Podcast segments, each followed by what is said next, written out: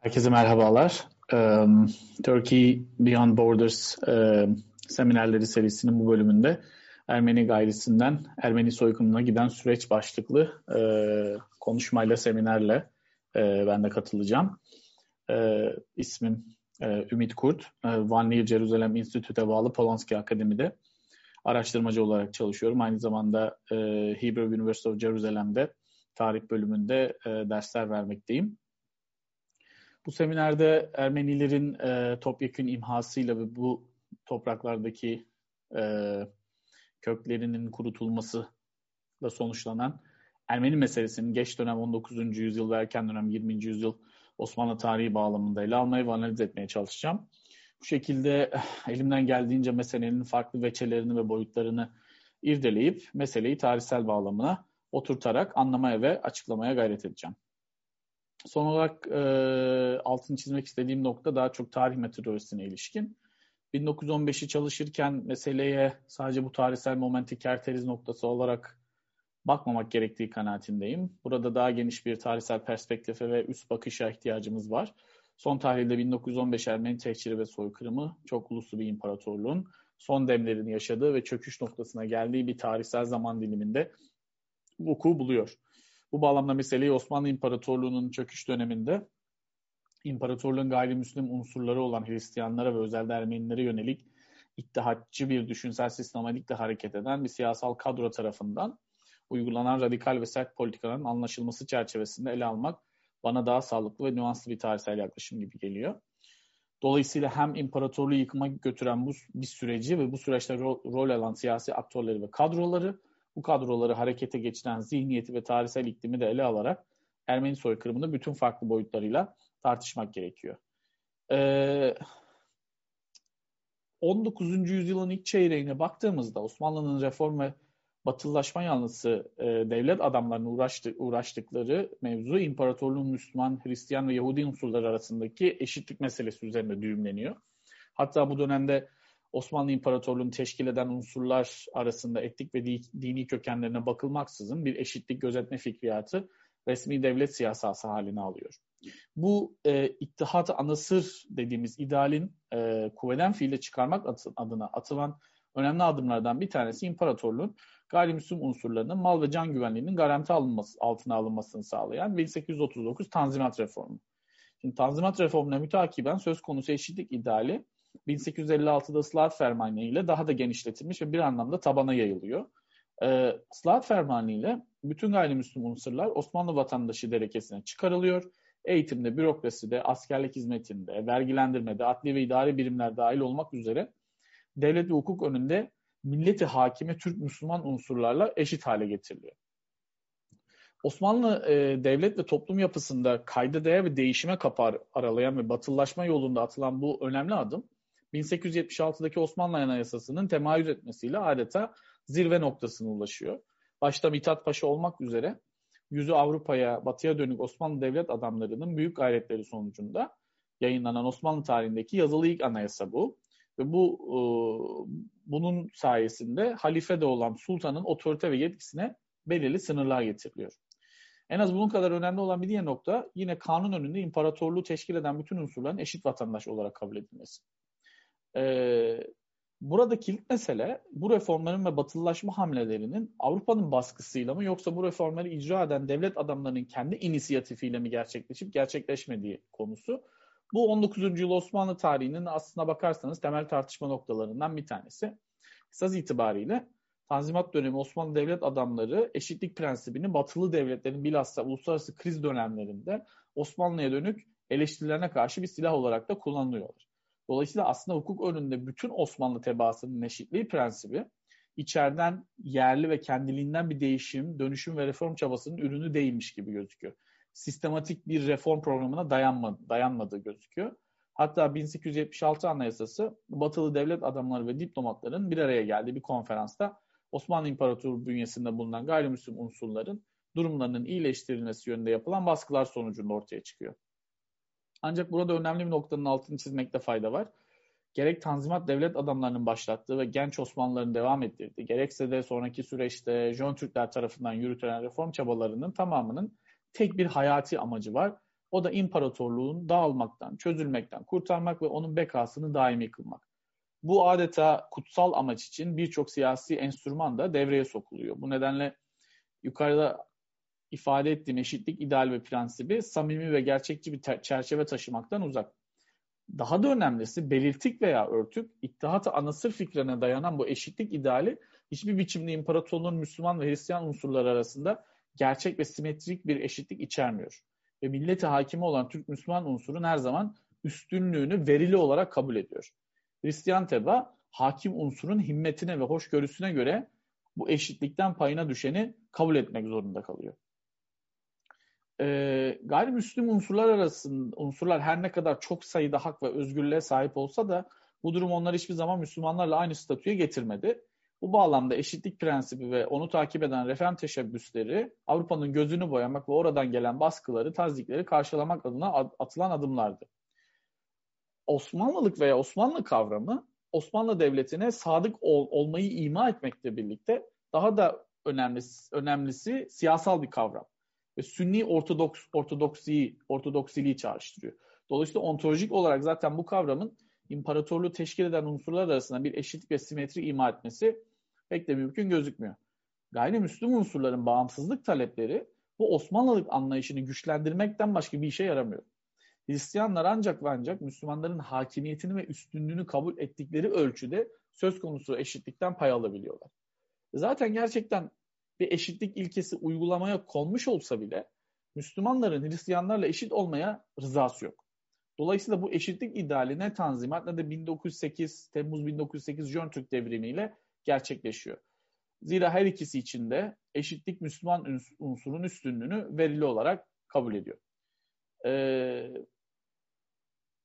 1876 Anayasası'nın kodifiye ettiği vatandaşlık temelindeki eşitlik ilkesinin biçimsel düzeyde kalması ve imparatorluğun Hristiyan unsurlarının hayatına belirgin iyileştirmelere kapı açmaması söz konusu unsurların belirli bir politik bilinçlenme ekseninde örgütlü yapılar teşkil ettik, et, ettikleri bir süreci de başlatıyor. Esasında imparatorluğun merkezi İstanbul'da atılan ve Tanzimat ile başlatılan reform adımları Anadolu'nun çeşitli vilayetlerinde, kazalarında ve kasabalarında yaşayan, başta Ermeniler olmak üzere gayrimüslim taban hayatında pek de bir değişikliğe yol açmıyor. Bilhassa Ermeni nüfusunun yoğun olarak yaşadığı Doğu vilayetlerindeki toplumsal huzursuzluklar had safhada. Ee, Çarlık Rusyası ile yapılan 1828-29, 1853-56 Kırım Harbi harplerinde alınan yenilgiler aynı zamanda bu bölgede yaşayan Müslüman nüfus açısından büyük insanlık dramlarını da beraberinde getiriyor. Kafkasya ve Rusya'dan yaşayan e, başını Çerkezlerin çektiği nüfus bu trajediden Anadolu'ya kaçarak kurtulabiliyor. Bu nüfus yönetmek ve bu nüfusu yönetmek ve idare etmek durumunda olan Osmanlı çareyi bu nüfusu Ermenilerin yoğun olarak mukim olduğu Doğu vilayetlerine dağıtmakta buluyor. Bir anda karşısında çoğunluğunu Çerkezlerin teşkil ettiği bu dağınık ve topraksız nüfusu bulan Ermeniler zaten bölgedeki Kürt aşiretlerin güvenliklerine yönelik daimi bir tehdit altında. Hem merkezi hükümet hem de söz konusu aşiretlere vergi veriyorlar. Zira güvenliklerini bu şekilde sağlıyorlar. İşledikleri topraklardan elde ettikleri gelirleri hem merkezdeki devlet ile hem de yerelde adeta devlet gibi hareket eden Kürt aşiretlerle paylaşmak zorunda zorundalar. Şimdi 19. yüzyılın son çeyreğine geldiğimizde Doğu vilayetlerinde kabaca hat, e, hatlarını çizdiğim fay hatlarının derinleştiği etno-dinsel çatışmalara cevaz veren sürekli bir güvensizlik ortamı mevcut. Bu sosyopolitik iklimde 1877-78 Osmanlı-Rus Savaşı patlak veriyor ve savaştan büyük hasarla çıkan Osmanlı Devleti Batılı devletlerin de müdahaleleriyle 1878'de bir reform anlaşması imzalamak zorunda bırakılıyor. Bu savaşla birlikte Osmanlı'nın Balkanlardaki de nüfuzu büyük ölçüde kırılıyor. Ee, burada reform anlaşmalarından kasıt tabii 1878'de Osmanlı-Rus Savaşı sonrası Osmanlı Devleti ile Çarlık Rusya, İngiltere, Almanya, Avusturya, Macaristan İmparatorluğu, İtalya ve Fransa arasında imzalanan 13 Temmuz 1878 e, tarihli Berlin Anlaşması. Bu anlaşmaya göre Osmanlı Devleti bünyesinde bulunan azınlıklara özellikle vilayeti sitte denilen Doğu Anadolu'daki illerde Ermeniler lehine ıslahatlar yapmayı taahhüt ediyor. Bu anlaşma dönemin ileri gelen Osmanlı siyasetçileri ve aydınları tarafından imparatorluk adına ciddi bir egemenlik kaybı olarak değerlendiriliyor. Söz konusu anlaşmanın özellikle 61. maddesi e, yukarıda açıklamaya çalıştığım Ermenilerin güvenliğine tehdit oluşturan Kürt ve Çerkez unsurlara karşı önlem alınması ve bu bölgede Ermeniler lehine idari ve adli reformların derhal uygulanmasına ilişkin. Kısacası 19. yüzyılın ikinci yarısı Osmanlı Devleti için kritik dönüm noktalarının yaşandığı bir dönem. İmparatorluğun kaderini belirleyen gelişmeler bu dönemde vuku buluyor. Aslında e, baktığımız zaman 1878'de imzalanan Berlin Anlaşması'ndan sonra İngiltere, Fransa ve Rusya'nın başını çektiği uluslararası büyük güçlerin imparatorluğun bütünlüğünü muhafaza etme eksenli geleneksel siyasası dramatik bir biçimde değişiyor. Başka bir ifadeyle 1856 Paris Kongresi'nde imparatorluğun bekasının devamı prensibini benimseyen batılı güçler 1878'e gelindiğinde bundan vazgeçiyorlar. Berlin Anlaşması ile bir Müslüman devlet olarak Osmanlı'nın istiklalini muhafaza etmesi bir hayli zorlaşıyor ve bünyesindeki Hristiyan tebaadan dolayı büyük devletlerin daimi müdahalesine açık hale geliyor. Şimdi e, etnodinsel olarak çeşitli unsurlar barındıran Osmanlı Devleti Berlin Kongresi sonucunda sadece Avrupa'daki topraklarını kaybetmekle kalmamış aynı zamanda Doğu vilayetlerinde vaat ettiği reformların uygulanması noktasında büyük güçlerin kontrol ve müdahalesine maruz kalıyor. İlaveten bu süreç imparatorluğun Hristiyan unsurlar arasında milliyetçi ve ayrılıkçı da diyebileceğimiz fikirlerin fitilini de ateşliyor. Böyle bir siyasi atmosferde Dersade reform sürecini başlatıyor. Bir tarafta batılı güçlerin yoğun baskısı karşısında reform paketini uygulamak zorunda kalmak. Diğer taraftan ise batılı güçlerin imparatorluğun nasıl paylaşılacağı üzerine bir konsensüse varamayıp kendi içinde ayrışmalara gitmesi Osmanlı Devleti'nin ömrünü uzatan belirleyici faktörlerden biri oluyor. İşte Fransa, Almanya, İtalya ve Britanya'nın aralarında cereyan eden ihtilaflar ve Avrupa'daki yeni güç dengeleri Abdülhamid'e bu dönemde dış politikada yeni kapılar ve farklı opsiyonlar sağlıyor. Öte taraftan 19. yüzyıl Ermeni devrimci hareketinin de temayüz etmesi bakımından önemli bir tarihsel momenti işaret ediyor. İşte e, bu hareketin tabi tarihsel bagajı, siyasi ve entelektüel faaliyetlerle dolu ve 19. yüzyılın ikinci yarısında bu siyasi ve entelektüel hareket örgütlü bir yapıya dönüşüyor. Hatta bu devrimci hareketler Osmanlı İmparatorluğu'ndaki liberal unsurları da etkiliyor ve 1876 Anayasası'na kadar uzanan reformların uygulanması için verilen çabaları da teşvik edici bir rol oynuyor. Ee, Avrupa'daki muadilleriyle karşılaştığında e, Ermeni ulus devlet ve ulus kimlik inşa süresi süreci daha geç bir dönemde ortaya çıkıyor.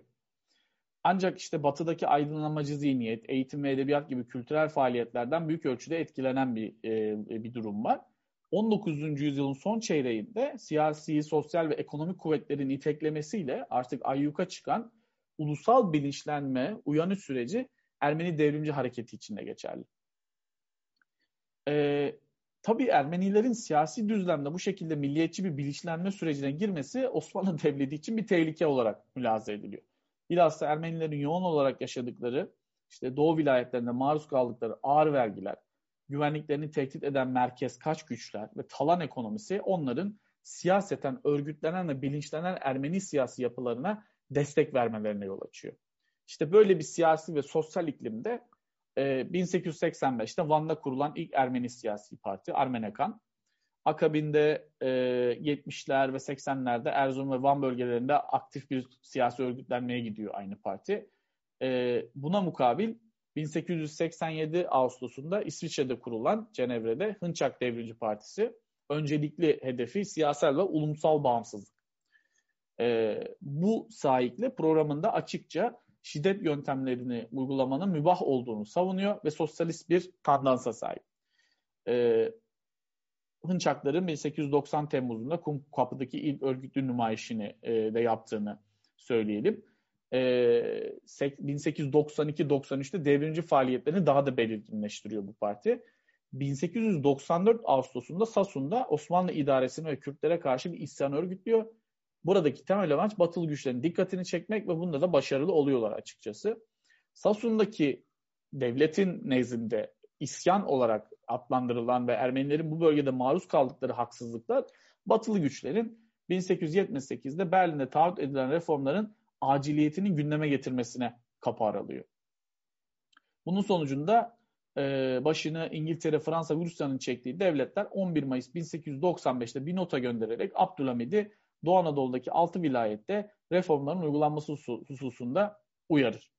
Ve e, Abdülhamit'in reformların uygulanması e, konusundaki direncine karşılık Hınçaklar bu sefer Babali'de bir gösteri daha düzenler ve e, ve 18 Eylül 1895'te vuku bulan bu gösteri yine Hınçaklar açısından oldukça başarılı geçer ve Abdülhamit Batılı devletlerin tazik ve baskıları karşısında bu sefer 17 Ekim 1895'te Ermeni reform programını imzalar.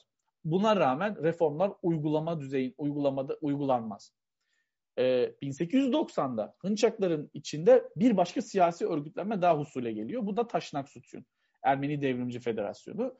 Ee, birleşik bir devrimci cephe e, teşkil edilmesini e, savunuyor. Osmanlı Ermenilerinin siyasi ve ekonomik özgürlüğünü e, de savunuyor Taşnak Sütün. E, Taşnaklarda Abdülhamid'e reformların uygulanması noktasında baskı uygulaması için batılı devletlerin dikkatini çekmek amacında. Peki Hınçaklar ve Taşnaklar arasındaki en temel fark ne? O da Hınçak, o da şu. Hınçaklar Osmanlı, Rusya ve İran Ermenilerinin dahil olduğu siyaseten bağımsız bir Ermenistan idealine sahip. Buna mukabil Taşnak Sütünisi programında bağımsızlıktan bahsetmiyor. Taşnaklar 6 vilayette reformların uygulanmasını talep ediyor ve Osmanlı'dan ayrılmak istemiyor. Ee, dolayısıyla Ermeni siyasi partilerinin reformların uygulanması noktasında batılı güçlerin Abdülhamid'e baskı yapma adına giriştikleri faaliyetler Abdülhamid'i zor durumda bırakıyor. Ee, bu batılı devletlerin, Osmanlı Devleti'nin ulusal egemenliğini ihlal etmesi olarak değerlendiriyor bu baskıları Abdülhamit. Ve devletin iç işlerine bu türden müdahalelerin müsebbibi olarak da Ermenileri görüyor ve Ermenileri terbiye etmenin kendince zamanın geldiği kanaatine varıyor. Bu terbiye ve disipline etme tırnak içinde Ermenilere yönelik sistematik katliamların devlet eliyle ve bazı durumlarda devletin göz yummasıyla vuku'a gelmesine neden oluyor. Ve 1895 Ekim ve Kasım ayları boyunca Doğu Anadolu'da, Kilikya'da ve Anadolu'nun çeşitli vilayetlerinde Ermenilere karşı gerçekleştirilen katliamlar bu e, disipline etme planının e, kuvveden fiile çıkarılması. Bu katliamlarda bilhassa Ermenilerin yoğun olarak e, meskun oldukları Doğu vilayetlerindeki Hamidiye alaylarının da varlığına ve rolüne dikkat çekmek gerekiyor. E, bir noktayı vurgulamak lazım. E, o da 1895-96 Hamidiye pogromları ile 1915 Ermeni soykırımı arasında doğrudan bir illiyet bağı kurabilir miyiz? Yani iki olaya nedenleri ve sonuçları itibariyle ben doğrusal bir ilişki atfetmenin tarihsel metodoloji açısından bir hayli sorunlu olduğunu düşünüyorum. Zira her iki tarihsel momentte kendi özgül dinamikleri ve bağlamları olan failleri açısından da bir hayli farklılıklar ihtiva eden süreçlerden müteşekkil. Üstelik bambaşka politik bağlamlarda cereyan eden iki olayın mimarı olan siyasi aktörlerin yani Abdülhamit rejiminin ve İttihat ve Terakki liderlerinin güttükleri amaç ve e, hedefledikleri projelerde tırnak içinde önemli farklılıklar arz ediyor. Tabii ki bu Ermenilere yönelik e, uygulanan şiddet siyasetinin bir ölçüde somut olarak süreklilik göster gösterdiğini söyleyebiliriz en azından bu farklılıkları da göz önünde bulundurarak. Esasında İttihatçılar Abdülhamid'in başlattığı Sünnileştirme siyasetini Türkleştirme projesi olarak taşlandırmışlardır. Yani ancak Abdülhamid döneminde Ermenilere yönelik şiddet onların reform taleplerini bastırma ve bu taleplerle Ermeni e, bu taleplerle devlet dışı baskılara açık hale devleti dış baskılara açık hale getirdikleri için bir çeşit cezalandırma ve bu toplumu baskılama, terbiye etme işlevi görüyor. Ancak iddiatçılar açık bir biçimde imha siyaseti güdüyorlar. Kendi varlıklarına ve ulusal egemenliklerine tehdit olarak gördükleri Ermeni toplumunu topyekün hasım olarak kodluyorlar ve 1878 Berlin Anlaşması ile artık uluslararası siyasetin bir parçası haline gelen bu gaileyi tırnak içinde Talat Paşa'nın da ifadesiyle, kendi ifadesiyle kamilen izale etmek. Yani topyekün bu sorunu ortadan kaldırmak, çözmek daha doğrusu motivasyonuyla hareket ediyorlar. E, seminerin ikinci kısmında e, 1908'den 1915'e giden e, süreci siyasal dinamikleriyle birlikte tartışmaya çalışacağım, analiz etmeye çalışacağım. İkinci bölümde görüşmek üzere.